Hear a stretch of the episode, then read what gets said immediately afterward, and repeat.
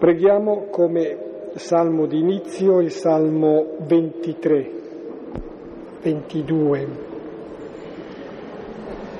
il salmo ben noto e conosciuto, pastore.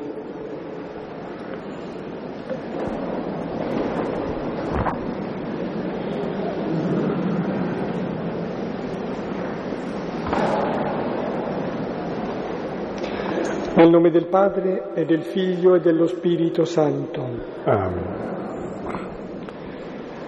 Il Signore è il mio pastore, non manco di nulla. Su pascoli erbosi mi fa riposare, ad acque tranquille mi conduce. Mi rinfranca, mi guida per il giusto cammino per amore del suo nome. Se dovessi camminare in una valle oscura, non temerei alcun male, perché tu sei con me. Il tuo bastone e il tuo vincastro mi danno sicurezza. Davanti a me tu prepari una mensa sotto gli occhi dei miei nemici. Cospargi di olio il mio capo, il mio calice trabocca. Felicità e grazia mi saranno compagne tutti i giorni della mia vita e abiterò nella casa del Signore per lunghissimi anni. Gloria al Padre e al Figlio e allo Spirito Santo, come era nel principio, ora e sempre, nei secoli dei secoli. Amen. Sì, questo salmo è certamente il più noto, il più conosciuto, credo anche il più gustato presenta l'immagine del pastore, poi l'immagine dell'ospite munifico, preponderante prima è l'immagine del pastore, è il Signore che si candida come nostro pastore.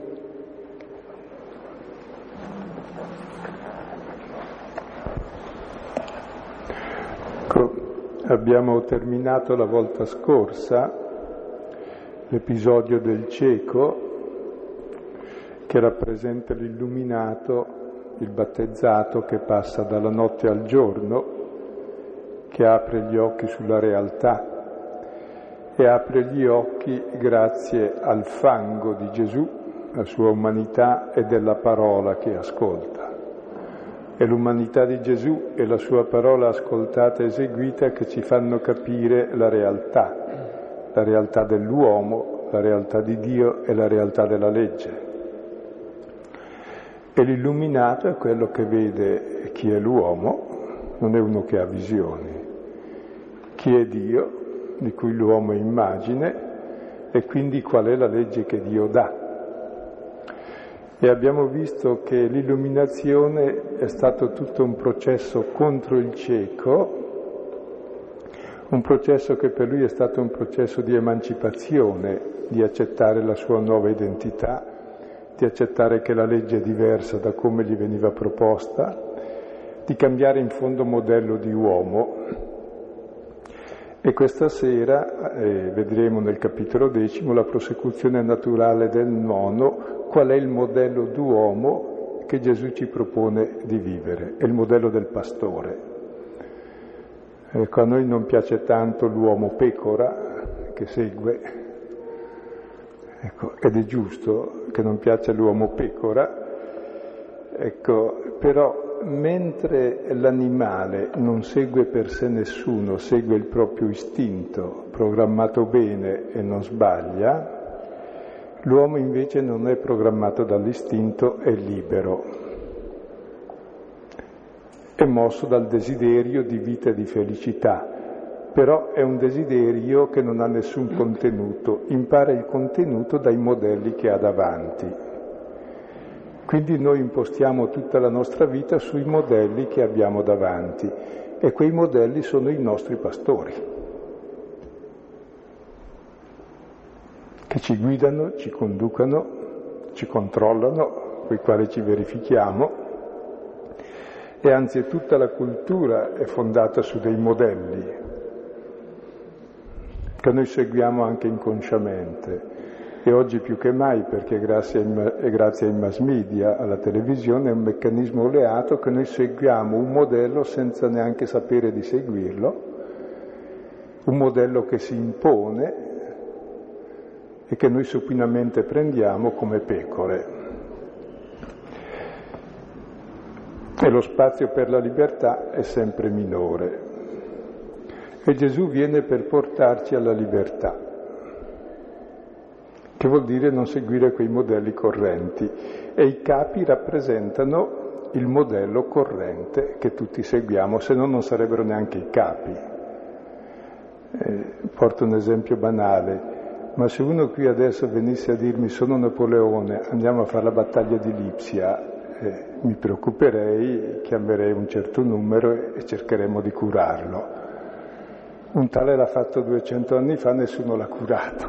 Eppure è la stessa cosa, con la differenza che l'altro l'ha fatto davvero ed è peggio, e questo no. Quindi c'è qualcosa di strano, che smascheriamo un modello quando vediamo che non, non, riesce a realizzare il male che si propone, ma se ci riesce tutti lo seguiamo. C'è sotto un mistero che bisogna capire qui. Che cos'è il modello? Cioè, in fondo prendiamo come modello come oggetto dei nostri desideri da realizzare quello che ci sembra che è quello più realizzato. No? E qual è il modello più realizzato?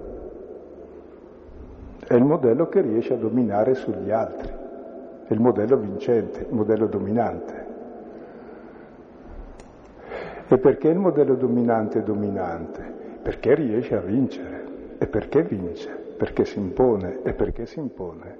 Perché ha i mezzi, ha il potere. E se uno non vuole accettare quel modello cosa gli capita? O è emarginato o è eliminato. Oggi più che mai. E se uno si ribella, i casi sono due, o non ci riesce e viene eliminato o emarginato, e se ci riesce cosa fa? prende il posto del modello precedente, cioè emargina il precedente e lui da bandito diventa capo, re, e l'altro da re diventa la vittima designata del potere. Cioè cosa vuol dire questo? Che tutti, sudditi e capi, giochiamo allo stesso gioco del più violento. E si riesce a stare insieme senza distruggersi perché c'è uno abbastanza forte di dire state buoni perché io vi controllo tutti.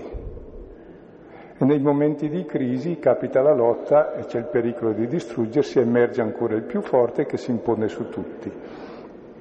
E questo fa sì che la storia dell'uomo è davvero la storia della violenza che crescerà sempre di più.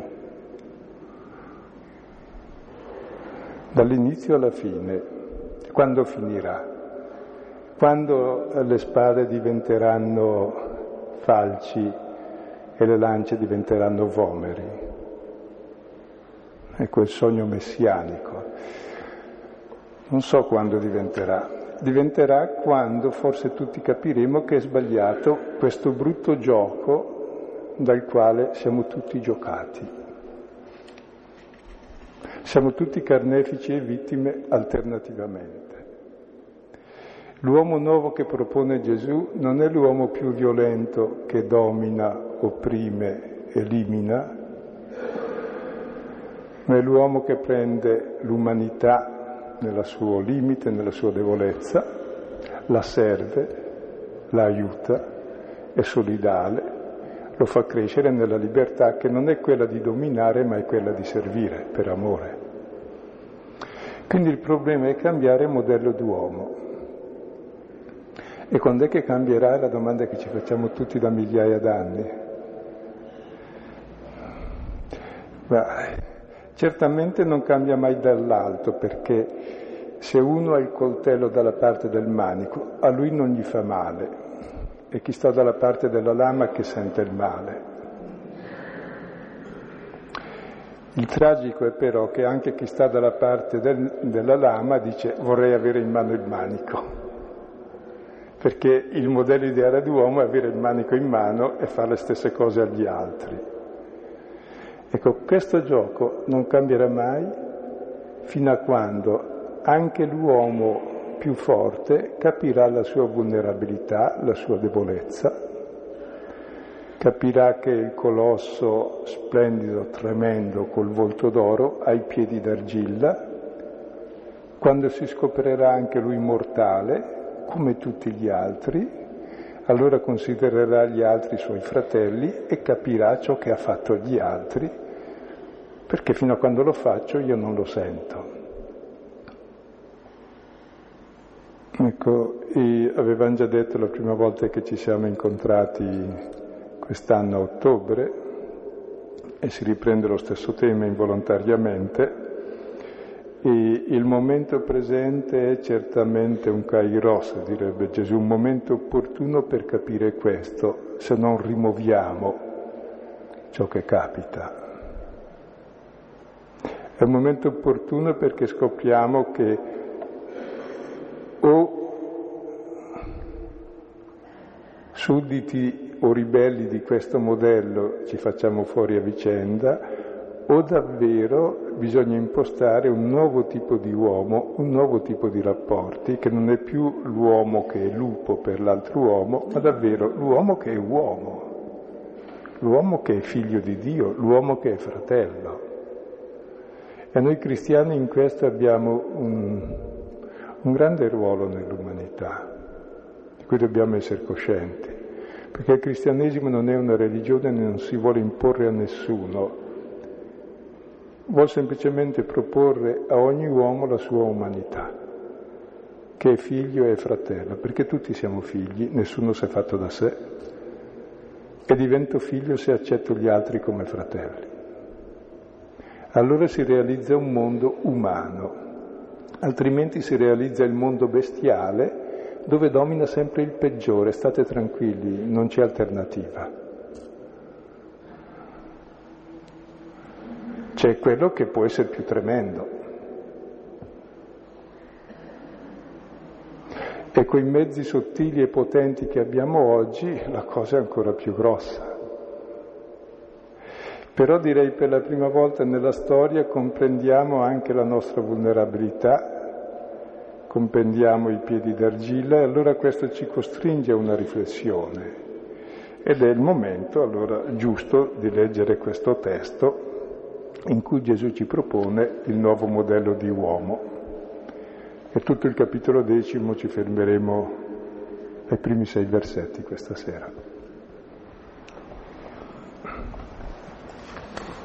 Però leggiamo il brano nella sua interezza, cioè voglio dire, Commenteremo i primi sei versetti, ma leggendo i 21 versetti che riguardano il pastore, il pastore bello, pastore tipo.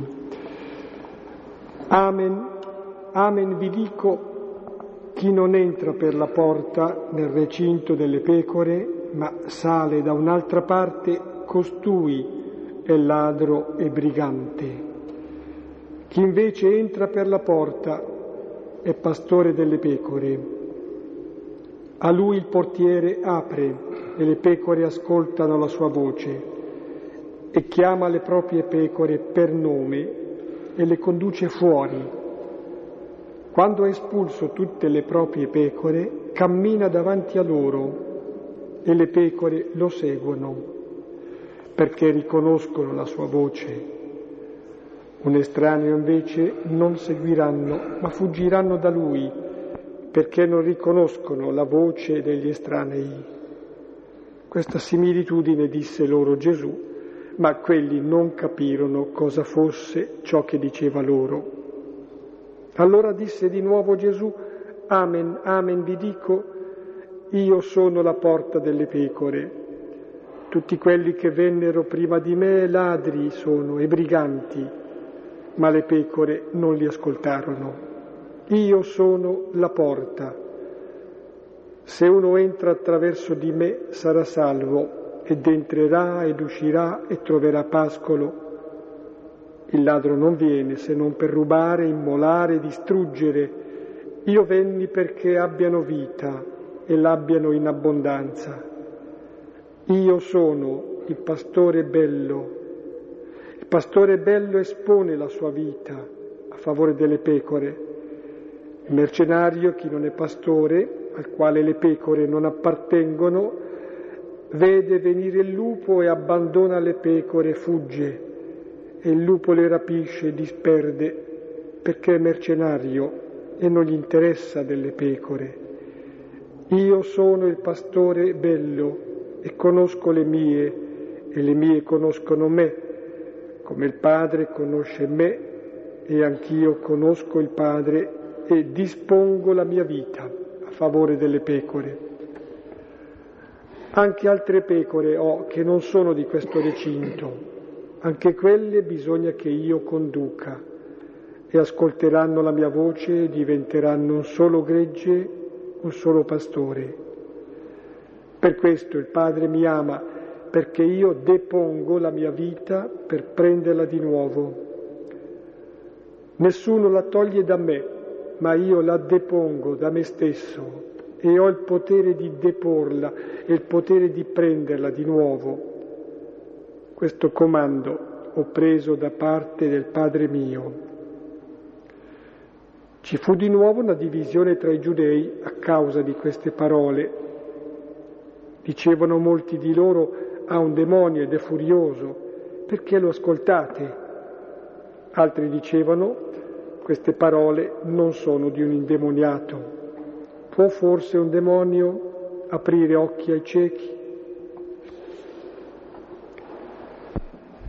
Ecco, il racconto, come avete sentito, è tutta un'esposizione per contrappunto del pastore bello, del modello vero di uomo e dell'altro pastore che sono briganti, ladri, lupi, mercenari. Ecco, quale modello seguiamo? E circa il pastore è un'immagine molto nota nell'antichità, eh, nella civiltà ebraica. Abramo era pastore, Mosè pastore del suo popolo, Davide pastore. Ecco, il pastore ha col gregge un rapporto particolare, prima di tutto perché lui vive del gregge, ma anche il gregge vive di lui perché deve portarlo ai pascoli, se no muore, deve portarlo dove c'è acqua, se no muore. Quindi c'è, la vita dell'uno dipende dall'altro. E è tradizionale l'immagine del re pastore che guida il suo popolo ed è, ed è tradizionale anche l'immagine del Dio pastore che porta il suo popolo verso la libertà, verso la vita. Il pastore è quello che conduce appunto ai pascoli e all'acqua. E qui Gesù mostra che ci sono due tipi di pastori, ci sono i capi del popolo, dai quali l'ex cieco si è liberato, che non portano alla libertà e non portano alla vita, ma portano all'oppressione e alla schiavitù. Ed è quel modello d'uomo che tutti abbiamo, e dall'altra parte Gesù che viene a portare l'uomo verso la libertà e la vita. E direi ci fermiamo sui primi sei versetti dove c'è un racconto simbolico che non viene capito e che Gesù dice ai capi del popolo per mostrare loro che sono ladri e briganti. Ora questi capi non sono persone disoneste, sono le persone migliori del mondo. Sono i capi del popolo di Dio che conoscono la legge e la osservano e che ci tengono che tutto il popolo osservi questa legge. E loro sono i padroni di questa legge che per primi osservano e che impongono agli altri. E Gesù è venuto a tirar fuori da questo recinto e della legge gli uomini per liberarli. Ora qui vorrei dire una cosa che credo oggi può essere molto attuale. E Chi crede di conoscere l'uomo e Dio è molto pericoloso, perché ciò che non corrisponde alla sua idea di uomo viene eliminato e non uomo. E ciò che non risponde alla sua idea di Dio viene eliminato, quindi in nome di Dio si eliminano gli altri. Dio è un mistero, l'uomo è un mistero. E chi non rispetta l'uomo non rispetta Dio.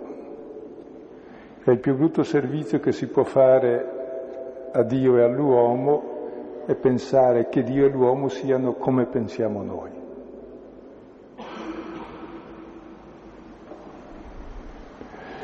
E c'è una grossa schiavitù religiosa che è l'immagine di Dio, ecco, crollato l'ateismo che è una forma di idolatria, il vero problema è quale immagine di Dio abbiamo.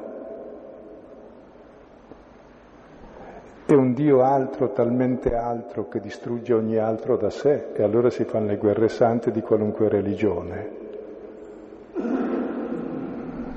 Oppure un Dio talmente altro che fa ogni alterità nell'amore, rispetta ogni persona. E allora abbiamo un altro modello di Dio e di uomo a servizio dell'altro. Quindi c'è un modello di un Dio che domina e distrugge tutto e c'è un modello di Dio che invece è a servizio di ogni altra persona in quanto altra. E quel che vale del rapporto Dio e uomo vale poi nel rapporto degli uomini tra di loro. E pensate una cosa, stavo per dire banale, tutt'altro che banale.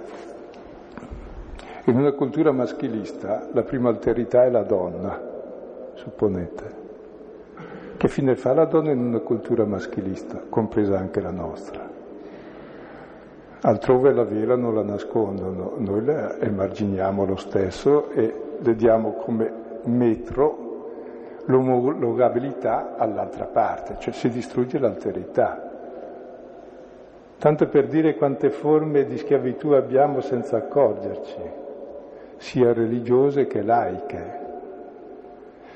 Anche avevo letto uno studio interessante eh, di un antropologo americano, sociologo e politologo che diceva che eh, da una parte c'è il mondo della globalizzazione che è speculare e fa la guerra santa con l'altro mondo del fondamentalismo delle varie religioni, ma sono tutte e due uguali, sono due forme di religiosità che hanno lo stesso modello. Uno lo pone in Dio, quel Dio che deve distruggere tutti per dominare, l'altro lo pone nel modello d'uomo che ci interessa a noi, che imponiamo a tutto il mondo distruggendo il resto. Quindi eh, il discorso sul quale ci fermeremo abbastanza a lungo nel capitolo decimo serve proprio per illuminarci su quale uomo Dio ci propone perché uno può essere cristiano, battezzato, tranquillo e avere il modello d'uomo che hanno tutti, ma questo non è cristiano.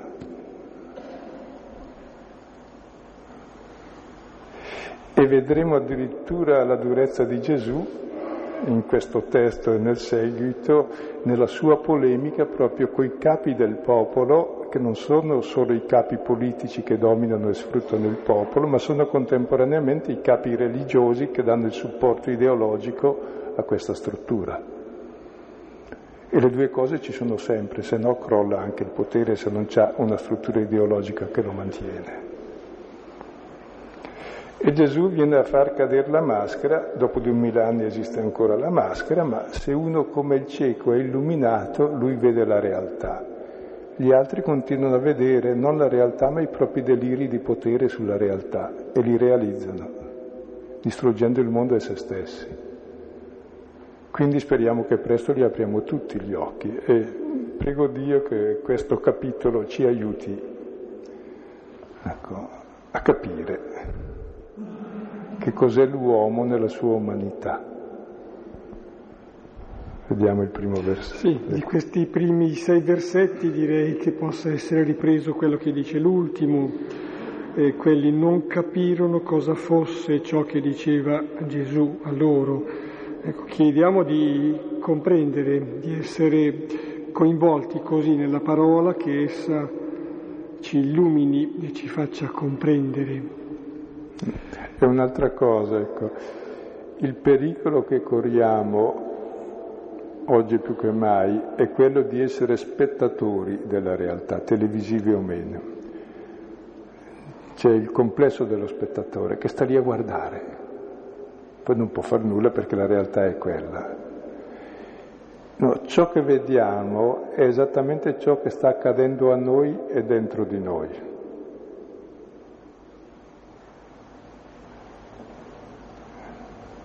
Ci fa da specchio. È il gioco che facciamo anche noi quello che vediamo. Allora possiamo dire che gioco faccio.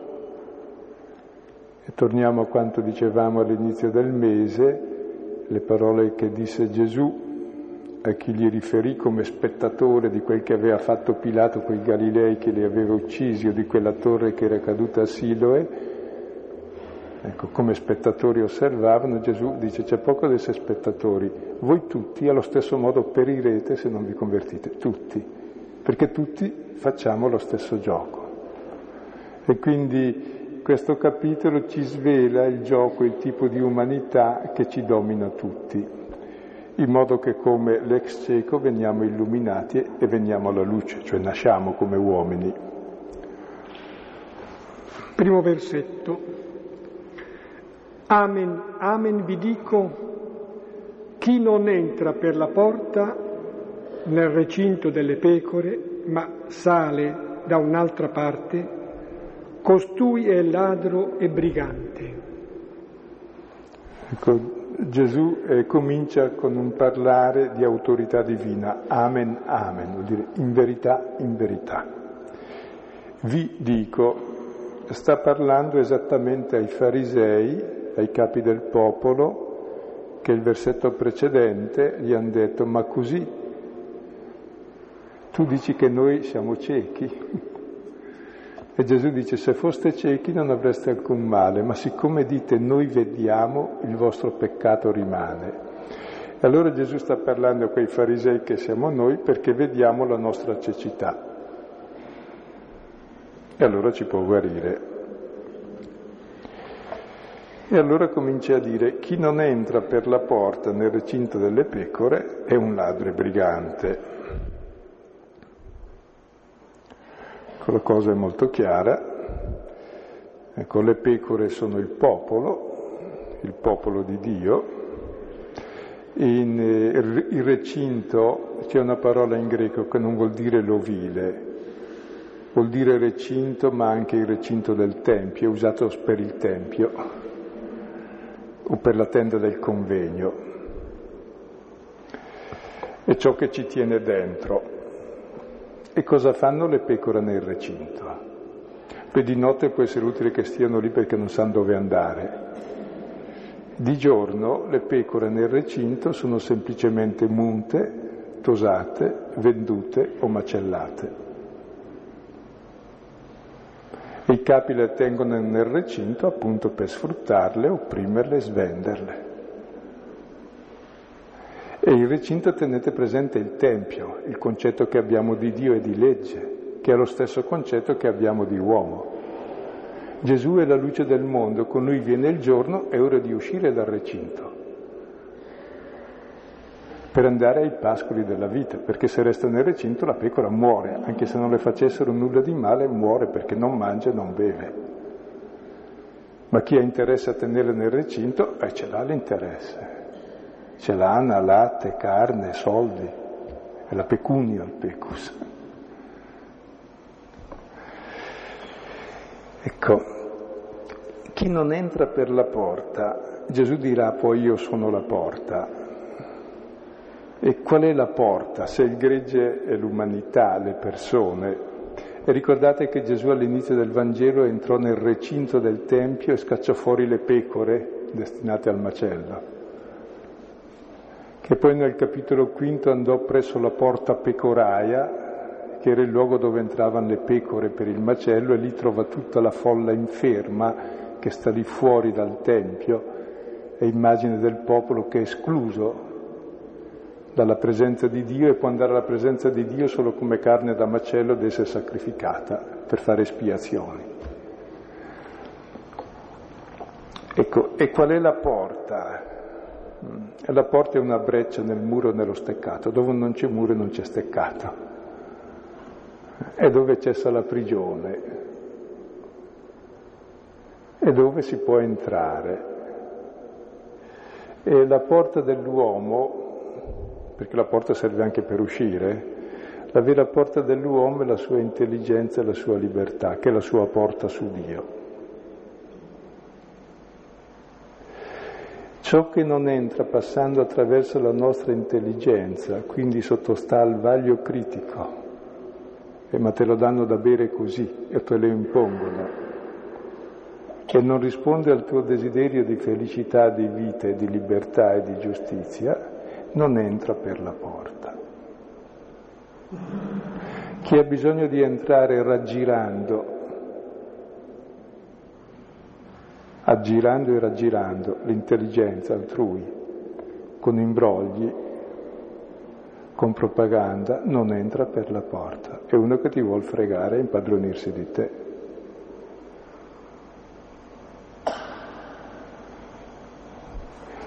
E questo vale per tutti i capi, religiosi o meno. Gesù dirà tutti prima di me sono briganti e ladri.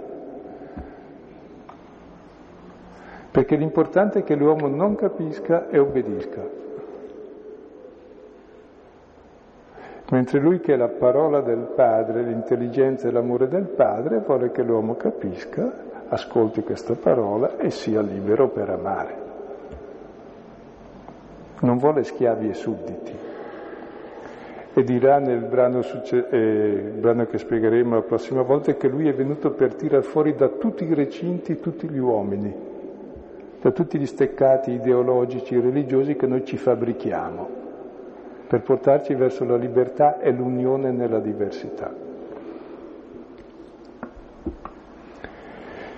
Ecco, chi non entra dal recinto è un ladro, un brigante. E Gesù sta parlando ai capi e dice loro che loro sono ladri e briganti.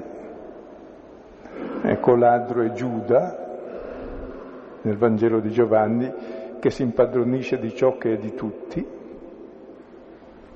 perché ciò che c'è è di tutti, chi si impadronisce è già ladro. E brigante è Barabba. Chi era Barabba?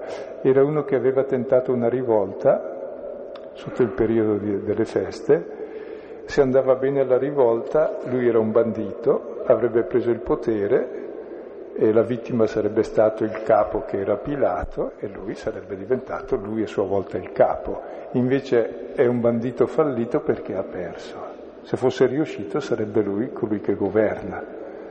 Quindi i briganti sono esattamente chi si impossessa, il padrone, che vuole avere in mano tutti e tutti, e chi vuole il potere, ladro e brigante. Il brigante maggiore è quello che riesce. Gesù contrapporrà a questo il pastore bello, che è lui l'unico pastore, tutti gli altri sono ladri e briganti, a meno che facciano come lui, che dà la vita per le pecore, che si mette a servirle. Allora se facessero così tutti i nostri capi, noi diciamo questi sì. Fino a quando abbiamo capi che ci vogliono dominare e sfruttare, eh, il tragico è che ci stiamo perché vogliamo fare la stessa cosa anche noi e li prendiamo come modello. Questa è la tragedia. Cioè siamo mentalmente clonati e questo è il male. E Gesù viene a illuminarci per farci capire, si chiama peccato originale questo, è una cosa molto comune, ecco, ce l'abbiamo tutti che è questo l'errore originario che abbiamo di una immagine falsa di Dio e di uomo che poi perseguiamo in tutta la vita e ci facciamo del male per questo. Chissà quando capiremo queste cose, Dio voglia presto o tardi. E oggi potrebbe essere il momento anche giusto.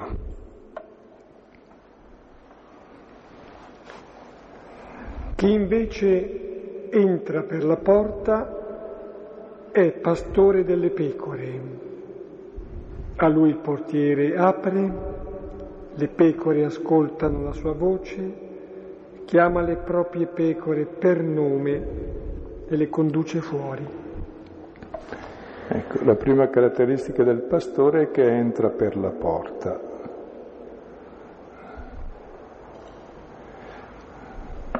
Usa la parola non per imbrogliare, ma per comunicare, per compromettersi, per dire la verità, anche se la paga cara, anche se la paga addirittura con l'espulsione come il cieco, l'ex cieco, che appena vede la verità viene espulso fuori, ecco, entra per questa porta. E questo è il pastore, gli altri sono ladri e briganti. Il pastore rappresenta Dio che ha promesso che diventerà lui il pastore del suo popolo, perché ha tutti i cattivi pastori che lo governano, lo sfruttano, lo opprimono. L'attesa del Messia, dell'unto del Signore, è proprio questo pastore che si mette a servizio e che non si serve degli altri per dominare. Altrimenti è un falso Cristo, appunto un falso pastore. Gesù cerca di far vedere ai falsi pastori il modello sbagliato che hanno in testa loro, che poi è quello stesso che ha tutta la gente, per quello li riconosce pastori, se no li curerebbe. Il portiere gli apre. Circa il versetto precedente, forse riprendendo qualcosa già detto, accennato, si può dire che ecco, il pastore delle pecore entra, come dire, correttamente, attraverso l'intelligenza, nel rispetto della libertà, cioè entra non forzando, come invece fa chi è ladro e brigante, eh, che cortocircuita l'ingresso, che entra in modo subdolo, si insinua in mente addirittura Genesi 3, il serpente. A lui il portiere apre. Ecco, il portiere siamo noi. Noi apriamo spontaneamente il nostro cuore a ciò che è bello, buono, a ciò che è vero. E riconosciamo subito nel nostro cuore se una cosa ci dà morte o ci dà vita, ci dà libertà o oppressione. Siamo noi i portieri. La porta si apre dal di dentro, a quale pastore apriamo? E ascoltano la sua voce. Il popolo oppresso, anche se in qualche modo ha introiettato l'oppressore, desidera uscire dall'oppressione perché ne paga i costi e quindi ascolta se sente una via di uscita. Ecco, a me però impressiona una cosa, che eh, nella nostra epoca noi abbiamo ascoltato tutt'altro che il buon pastore. Io pensavo il secolo passato è stato esempio esimio nella storia di falsi maestri e falsi pastori che abbiamo seguito a miliardi o che hanno devastato il mondo magari con nome e cognome anche. E oggi forse non c'è più nome o cognome, ma abbiamo tutti una mentalità diffusa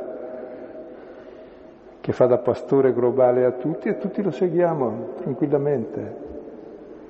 E non ascoltiamo l'unica voce interiore che ci dice ma non è giusto così. Ma questo realizza davvero la fraternità, l'amore, la vita, ma non riesce a aprire gli occhi cosa si sta producendo con questo modello.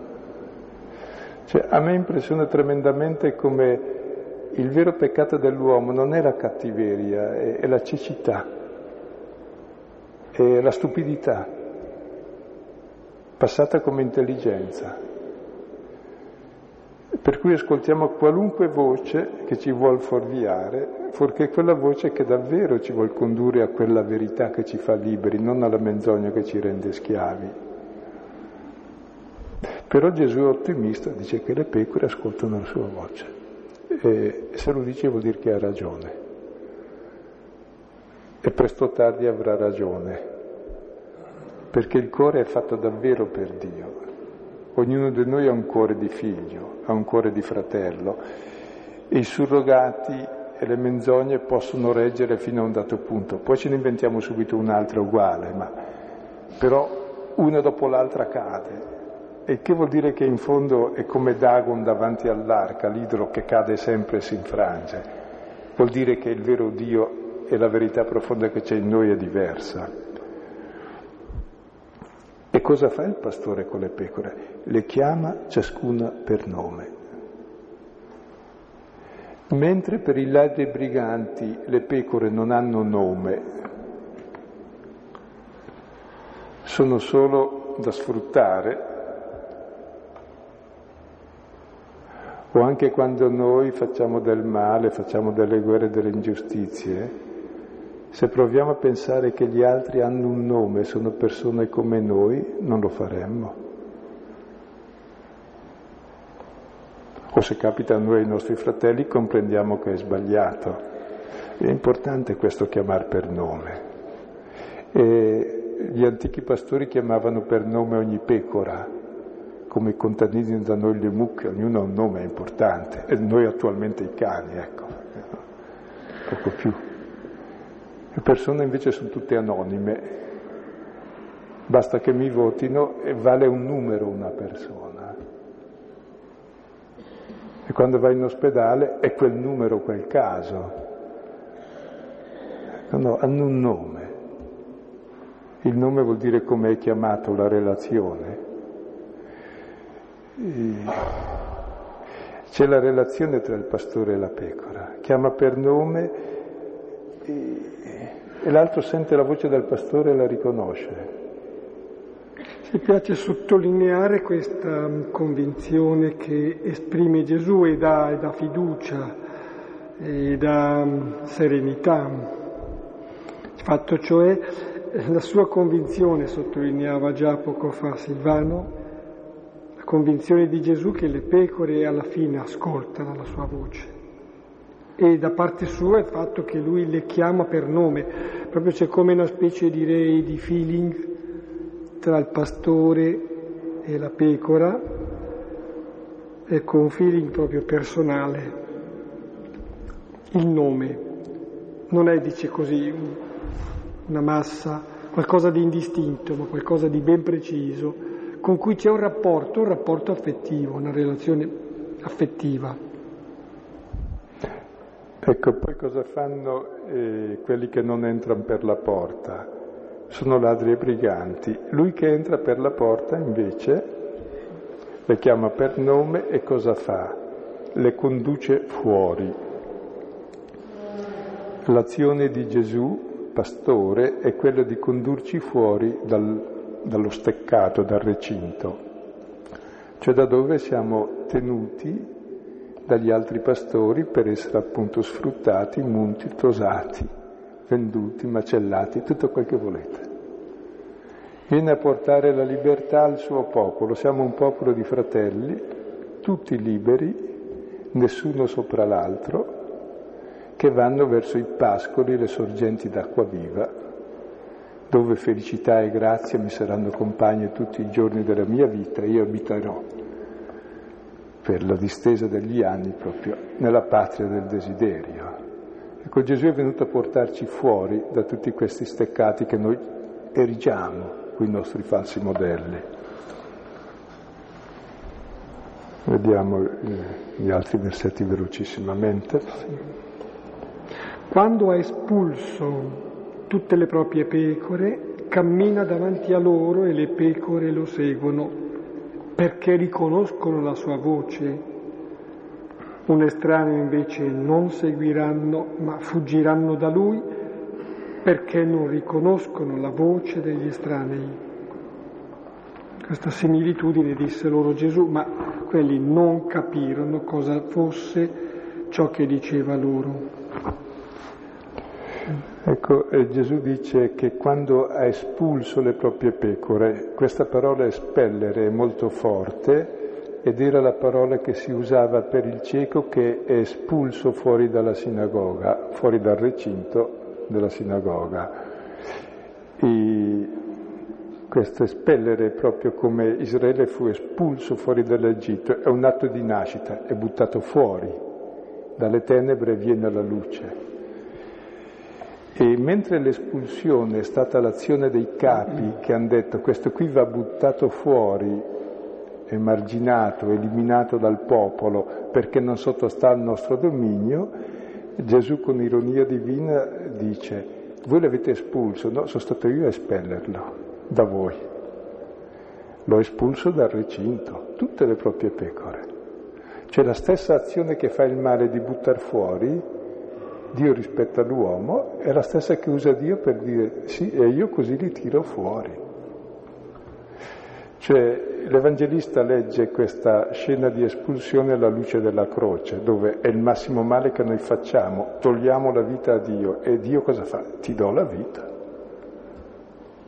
È davvero Dio è il Signore della storia. E quindi quello che è capitato all'ex cieco di essere espulso, segregato dal suo popolo, che è la massima punizione, in realtà è il suo venire alla luce del, del pastore bello, non ha più quelli come capi, è venuto alla libertà. E allora di tutte queste pecore espulse, lui cammina davanti a loro come Yahweh nell'Esodo, comincia il cammino verso la libertà e le pecore lo seguono. È il tema fondamentale dei sinottici, seguire Gesù perché riconoscono la sua voce. Ecco, questo tema di riconoscere la voce, ecco, è fondamentale in tutto il racconto, c'è in noi una capacità di sentire e riconoscere la voce interiore della verità e di Dio nel nostro cuore e distinguere dalle altre, al di là di tutti gli imbrogli che subiamo. A piace sottolineare rapidissimamente il fatto che cammina davanti, eh, non per mettere in fila, in, in, riga, così in un ordine ferreo, quelli che seguono, ma lui apre il cammino nel senso che eh, se ne assume la fatica, il peso, se ne assume i rischi, la responsabilità. Questo dà fiducia. Alcune strane invece non lo seguono ma fuggiranno da lui. E leggendo queste parole mi preoccupavo perché ho quasi la sensazione, vedendo sondaggi, regole, norme, alla fine veniamo irregimentati in steccati fittissimi, tutto il mondo è uno steccato ormai. Che quel Signore ti prego. No, sto pensando che al futuro vuol dire che magari per un po', ma dopo avverrà che non seguiranno, ecco, ma fuggiranno. È un futuro che dà, dà speranza. Ecco, speriamo domani che sia diverso, ma lo sarà di sicuro. E il finale Gesù disse questa similitudine, cioè, è una cosa molto chiara che ha detto, ha detto quello che stanno facendo quelli che stanno ascoltandolo quel che stanno facendo i capi, che sono briganti e ladri. E quelli non capirono. E ci viene quasi da ridere dire, ma come non capiscono? Sta parlando di voi? No, guarda, se uno sta parlando di me, io non capisco.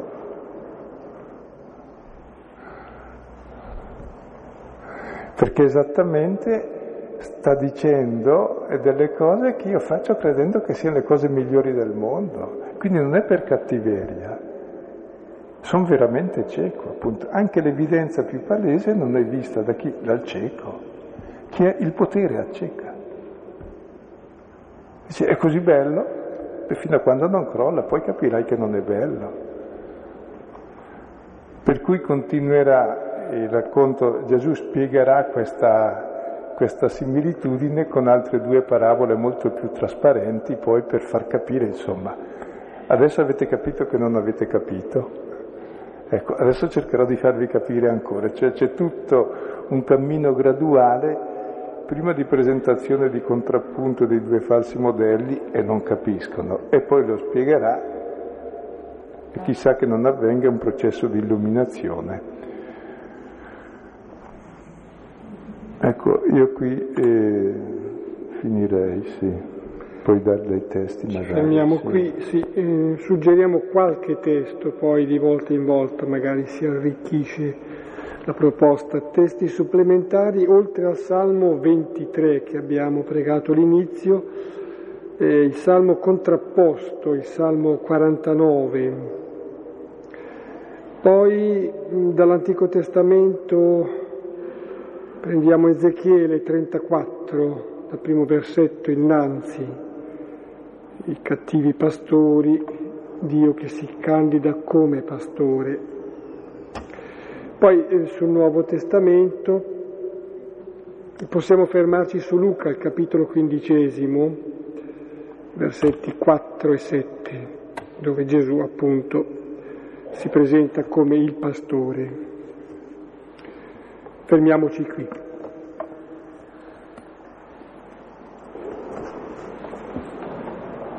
Io questa sera eh, mi sono identificata molto bene nella pecora all'interno del recinto. Più che pecora però direi coniglio, nel senso che io sono una pecora che, mh, almeno mi vedo come pecora, eh, che vede la possibilità di uscire, eh, ma a cui piace di più stare dentro nel recinto, perché il recinto lo, cioè, lo conosco, ci sono stata sempre dentro, per cui so com'è, lo vedo, vedo le, le pareti e so che quelle sono sicure. E uscire dal recinto è insomma un passo decisivo e cioè, eh, in un certo senso è anche un'incognita, nel senso che cioè, ehm, forse il discorso che proprio ehm, manca il riconoscimento appunto della, cioè manca la fiducia, mm, c'è troppa poca fiducia nel, nel pastore che mi dice vieni. Questo, cioè, più che, più che pecora è proprio coniglio, nel senso che manca proprio il coraggio. Questa... Però appunto comunque le parole di Gesù sono sempre una grossa speranza. Ecco, io credo che quanto dici è comune a tutti noi se ricordate i genitori dell'ex cieco erano così. Ecco, e Gesù cosa viene a fare? Entra per la porta, parlando alla nostra intelligenza, al nostro cuore, ci conduce fuori e ci espelle. Cioè, ha un potere di farsi capire dentro nella verità e vedremo soprattutto i testi che seguono come si propone come il pastore bello, proprio per farci vedere la bruttezza dello star lì dentro dove si muore e la bellezza di uscire dove si vive. E la funzione proprio del racconto che leggiamo, come quello precedente, eh, per dire che è più bello vedere che non vedere, è cosa che il non vedente aveva capito bene, il racconto che seguiremo in questo mese sarà per dire che è più bello star fuori dal recinto dove si mangia, si beve, si cammina, che sta lì al chiuso, dove si è oppressi, tosati, munti, macellati, venduti, schiavi, oppressi. E quindi, però è vero, eh, se no non staremmo dentro.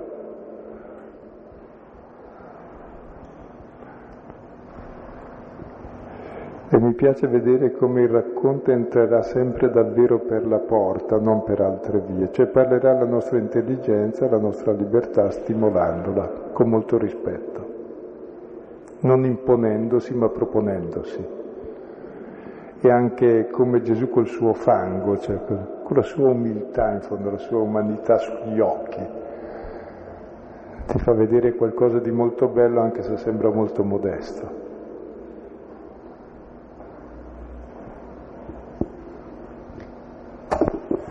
Viene in mente una citazione sempre da Giovanni che abbiamo già commentato tempo addietro. Conoscerete la verità, la verità vi farà liberi. Si ha paura della libertà anche, si ha paura della verità, però pian piano le cose possono cambiare.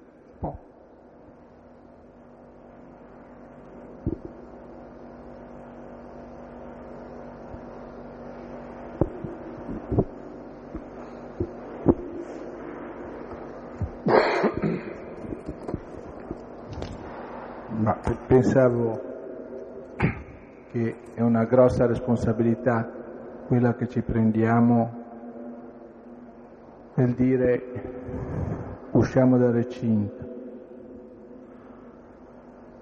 Va approfondita perché in questo momento ci sono immagini che ci vengono propinate da chiese forti che proclamano attraverso diciamo, la strumentalizzazione della religione, proclamano verità eterne, che c'è un al di là, che è quello che noi ci aspettiamo in cui risolviamo tutti i nostri eh, mali, in cui avremo l'euri o avremo tutto sommato la felicità che noi cerchiamo. Allora questi capi si mettono a guida con una grossa responsabilità, ma anche con una grossa forza, quella di, di portare là dove l'uomo ha le sue tensioni, dove il cuore gli batte, questa felicità. Dall'altra parte noi viviamo e veniamo da anni di cristianesimo in cui non siamo stati affatto felici. Nessuno ci ha parlato di vita eterna da molto tempo. Nessuno ci ha proclamato e ci ha guidato verso questa libertà e questa eliminazione delle angosce, ma forse dei cattivi capi ci hanno chiuso per un eh, desiderio, un, eh, contrabbandando diciamo, la protezione, la sicurezza contro questa incognita, che poi era l'incognita del richiamo di Gesù, del Vangelo di cui si diceva stasera, che va oltre le nostre aspirazioni umane, ma le realizza, le porta a compimento. Quindi ho sentito in questi giorni, ed è una testimonianza che voglio portare, e anche la Chiesa nostra, anche dei nostri sacerdoti, che sono quasi tentati di contrapporre un atteggiamento più di testimone ai nostri, a noi tutti, ma perché stiamo zitti, ma perché non andiamo portando anche noi i segni del nostro cristianesimo in maniera evidente.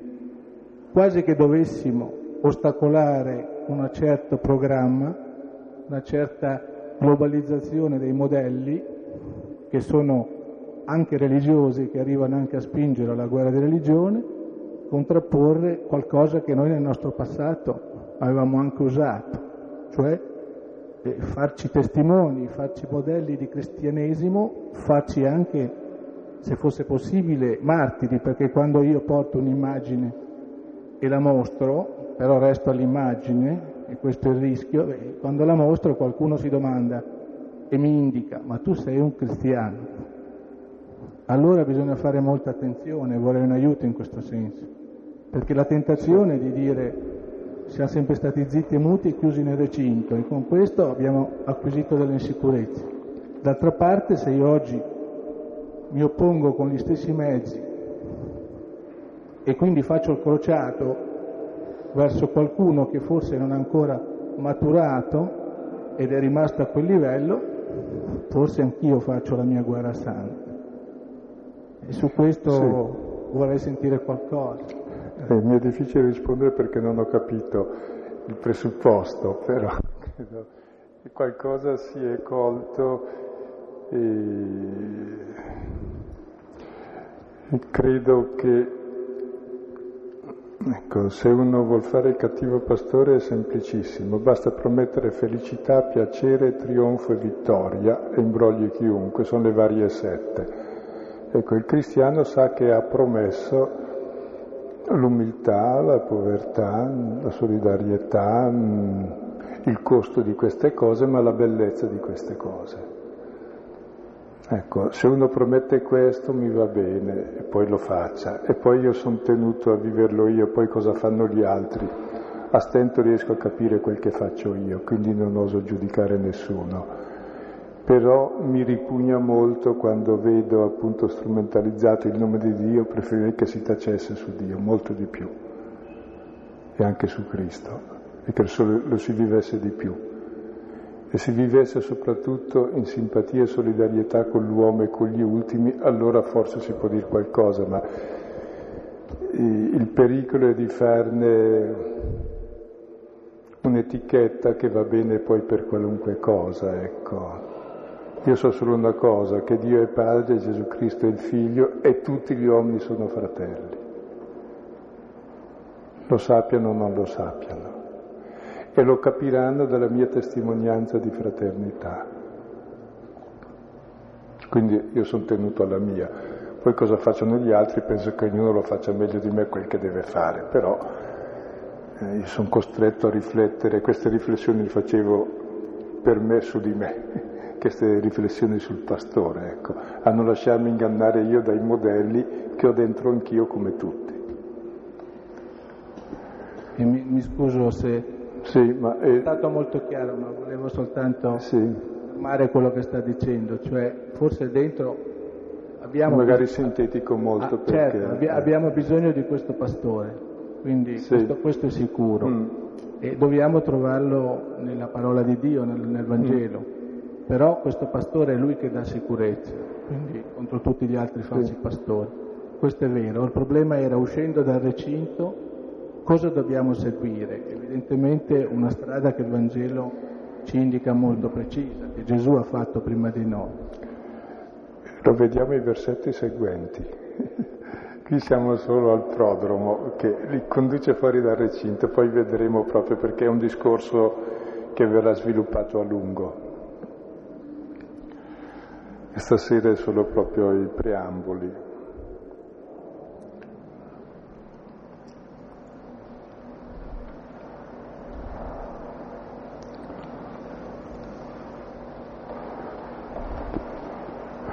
capisco anche che questi testi muovono cose molto più grosse di una risposta immediata, possiamo lasciare anche le domande che poi diventano feconde.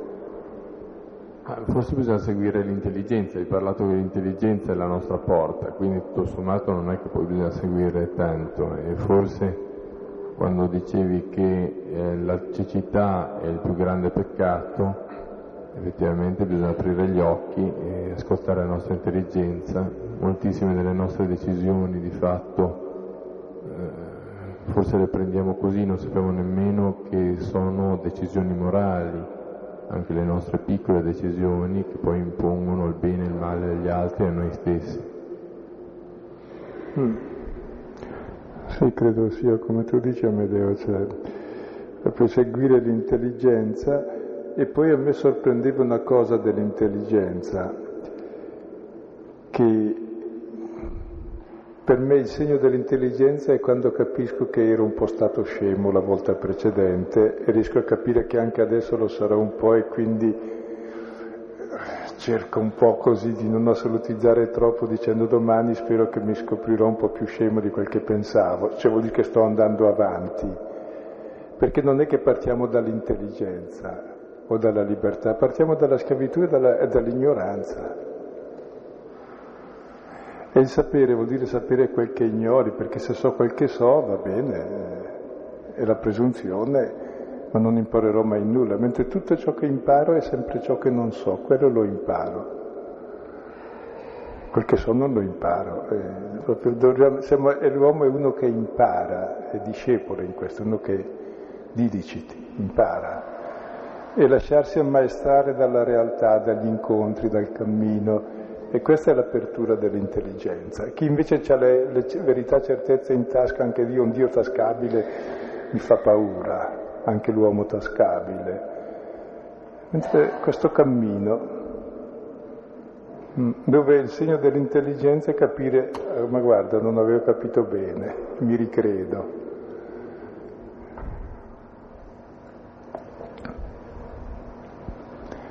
C'è una mano dietro, due,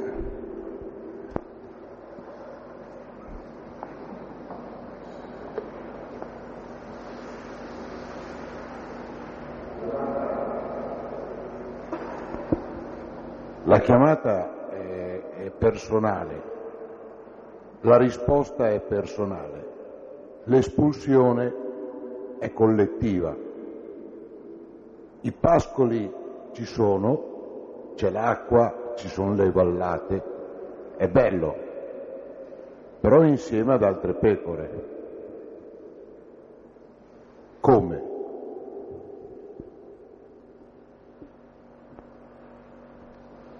Questa è la domanda, vero? Bravo. E la, lasciamo la domanda perché prepara il tema della volta prossima che sarà come si fa un solo ovile, non un solo ovile come si traduce, ma come si fa un solo gregge, non un solo ovile. Quindi è proprio il tema della volta prossima come si sta uniti e verrà fuori più, eh, ormai sovente questo tema che è fondamentale. Dal capitolo 13 in poi è sul come si sta insieme. Sì. E quindi non rispondo adesso perché c'è tutto il tempo dopo, cominciando dalla volta prossima.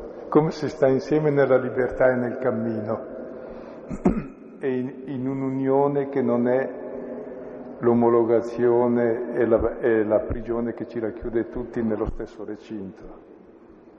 Mm.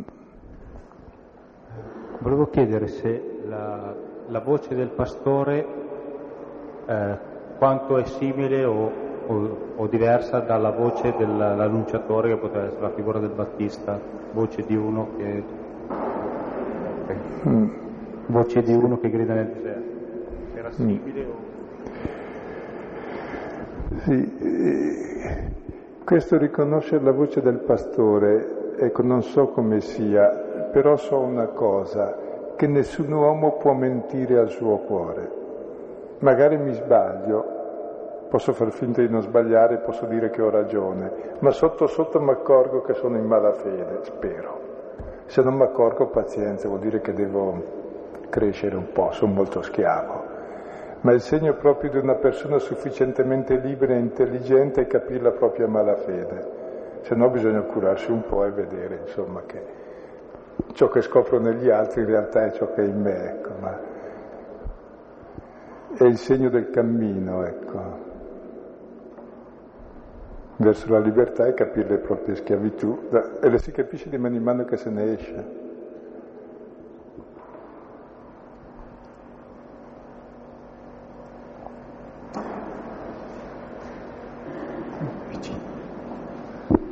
Vedi, si vedrà sempre ai vicini se è escluso. Ma io, più che una domanda, era una cosa che, che mi ispira sempre questo brano, cioè ehm, è proprio un'immagine, secondo me, è proprio, mm, me la immagino, insomma, visivamente, mi immagino questo pastore, queste pecore. E, e il fatto poi che le chiami una per una ehm, è proprio l'opposto di quello che succede adesso, nel senso che è una massificazione, siamo un numero, come dicevi prima, siamo sempre, mh, mm, non so, chiamati a, a, essere un gruppo, a essere, appartenere a qualche cosa, a un partito o a un popolo o una religione. E questo fatto che il pastore invece chiami uno per uno, più avanti poi dirà chiama per nome, cioè comunque è, è un amore diretto e unico, è unico per ognuno. Ecco, questa cosa mi piace molto e insieme a questa immagine, insomma, proprio da, da pregare, ecco, ho, ho, presente l'icona del buon pastore e, e è proprio bella da pregare, insomma. Se poi si pensa che il pastore in Giovanni è l'agnello che dà la vita per le pecore, allora si capisce quanto è diverso da quello che pensiamo il pastore che domina. E sarà proprio i temi che verranno sviluppati le volte prossime, penso, questi, ci sono già nel testo. A me quello che più colpisce in questo testo, almeno per ora, è il condur fuori, l'espellere e tirar fuori dal recinto. perché a noi l'immagine dice poco, ma in un recinto la pecora muore, deve uscire. Può star di notte che rumina un po', ecco. Quando viene il giorno deve uscire. Ecco, noi passiamo tutta la vita nella notte nel recinto senza mai uscire e si muore davvero, si può condurre una vita già morta, preda di ladri e briganti che ci hanno già chiusi nel sepolcro e siamo già nel sepolcro e diciamo è bellissimo questo recinto, contiene tutto il mondo. No, se è un recinto è un recinto, più piccolo è se non esistesse meglio è. Quindi questo appello proprio alla libertà superando quelle paure che abbiamo. Ecco che adesso poi.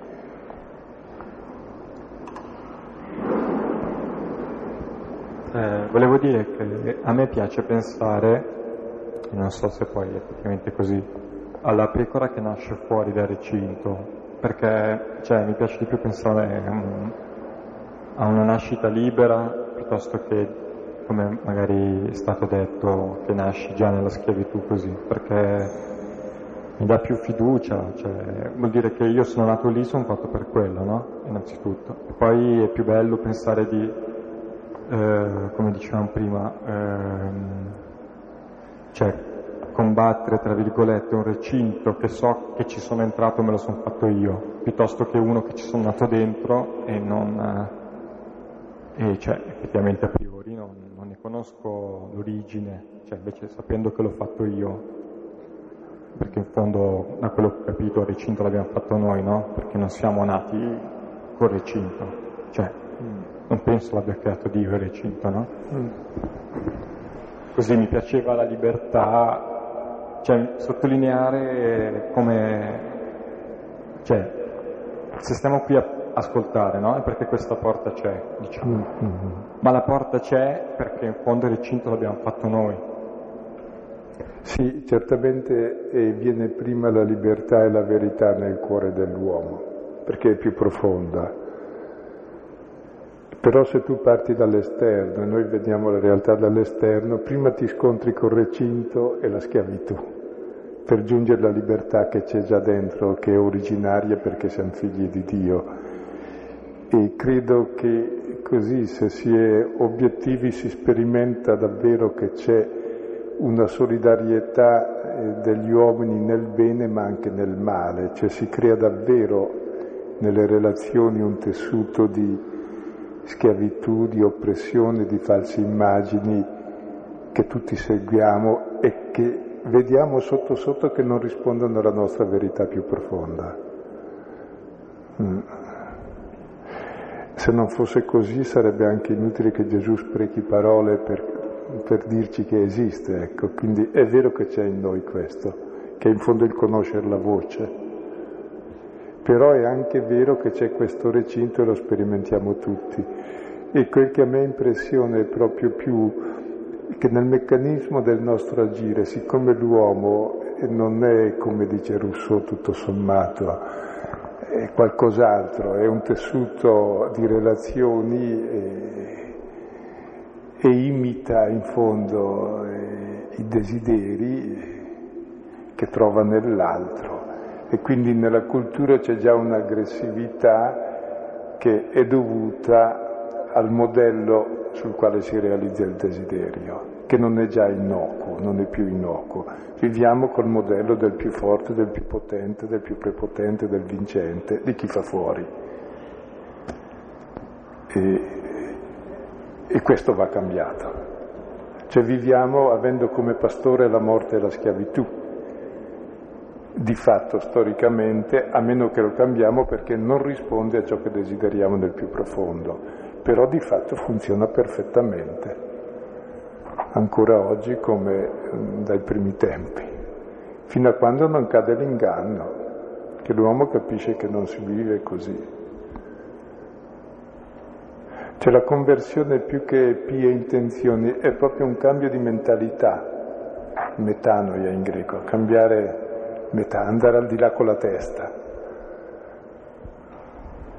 A quanto è stato detto, credo che oltre che bello è anche vero a grandissima profondità.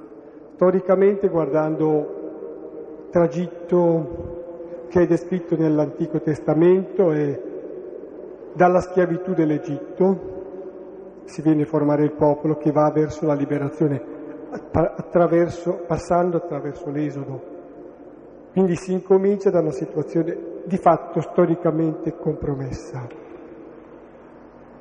E quello che tu dici che è bello è anche vero, ma nel profondo, perché originariamente avrebbe dovuto essere così, però so che fin dall'inizio è stato diverso, recinto. Cioè Israele nasce partendo dall'Egitto, dalla situazione di schiavitù. Ti concedo ancora di obiettare, vai. No, non voglio obiettare, voglio solo dire che cioè, per me è fondamentale sapere che non si nasce già con la scrittura. Cioè è necessario, è fondamentale, se no... Cioè, non è una cosa... Ho capito, storicamente c'è, non, non la voglio negare però io non posso credere che nasci già con la schiavitù dentro. Ecco, cioè. forse, scusa, eh, si può intenderci, cioè se intendi nascere come natura, la natura dell'uomo non è così. Se intendi come data di nascita, io sono nato eh, durante il periodo del nazismo e del fascismo e poi scoppiò la guerra mondiale, sono nato in quel periodo che era già così. E credo ciascuno di noi se guarda quando è nato era già così, quindi si nasce in una situazione così, ma noi originariamente non siamo così, quindi forse se si intende per nascere la natura è vero, se no è inutile fare nessun discorso, se, se siamo fatti così, invece non siamo fatti diversi, grazie a Dio, sì. Però ci ritroviamo in questa situazione dalla quale bisogna uscire. E la porta c'è perché è appunto la porta che già abbiamo. Possiamo concludere?